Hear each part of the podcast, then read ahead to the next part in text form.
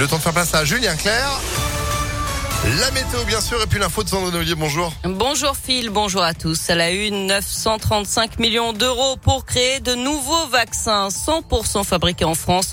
Le laboratoire Sanofi promet d'accélérer en investissant davantage dans la recherche, le développement, mais aussi dans la production de vaccins.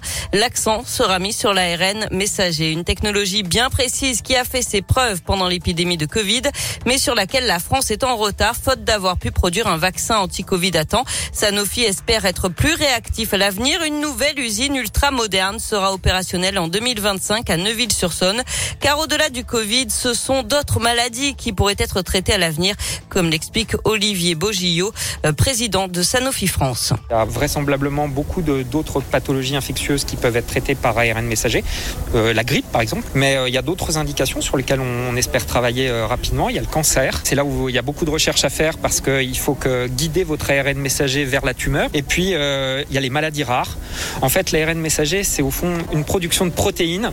Et toutes les maladies où vous avez un déficit sur une protéine, l'ARN messager peut être une réponse. Et 300 postes seront créés au total, dont une grande partie sur le site de Neuville-sur-Saône où le Premier ministre Jean Castex s'est rendu hier après-midi.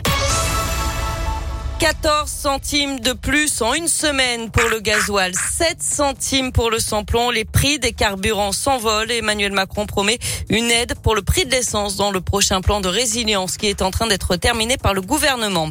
Un chauffard intercepté sur la 7 vendredi soir d'après le progrès. Cet homme ivre zigzaguait sur l'autoroute entre Givors et le péage de Reventin en direction de Marseille. Ce sont d'autres automobilistes qui avaient donné l'alerte. Le conducteur arrêté par les gendarmes avait 2 grammes d'alcool par litre de sang. Il avait déjà été condamné neuf fois, dont quatre pour alcool au volant. Il écope de 12 mois de prison avec quatre mois de sursis probatoire et maintien en détention. Son permis a été annulé avec interdiction de le repasser avant un délai de huit mois. L'égalité salariale et professionnelle, c'est ce que réclame une intersyndicale ce mardi 8 mars à l'occasion de la journée internationale de lutte pour les droits des femmes avec un appel à la grève lancé chez nous et partout en France et des rassemblements à midi devant le siège du MEDEF à Lyon à 15h40, Kéo Gagneur à 16h30 place Une manifestation partira ensuite à 18h direction la place Bellecour puis retour au terreau. Et puis une cagnotte lancée pour aider les sinistrés de la rue de Genasse à Lyon. Rappelez-vous, le 23 février, un immeuble s'est effondré. Les cinq familles qui vivaient à l'intérieur ont tout perdu. L'association de l'hôtel social et la mairie du 3e arrondissement ont donc ouvert une cagnotte en ligne pour les soutenir. L'argent collecté sera ensuite remis au CCAS de la ville de Lyon qui s'occupera de le redistribuer. Les dons sont acceptés jusqu'au 30 mars. On passe au sport. Il y a du foot ce soir. Huitième de finale retour de la Ligue des Champions avec Bayern Munich, Salzbourg et Liverpool Inter Milan à 21h.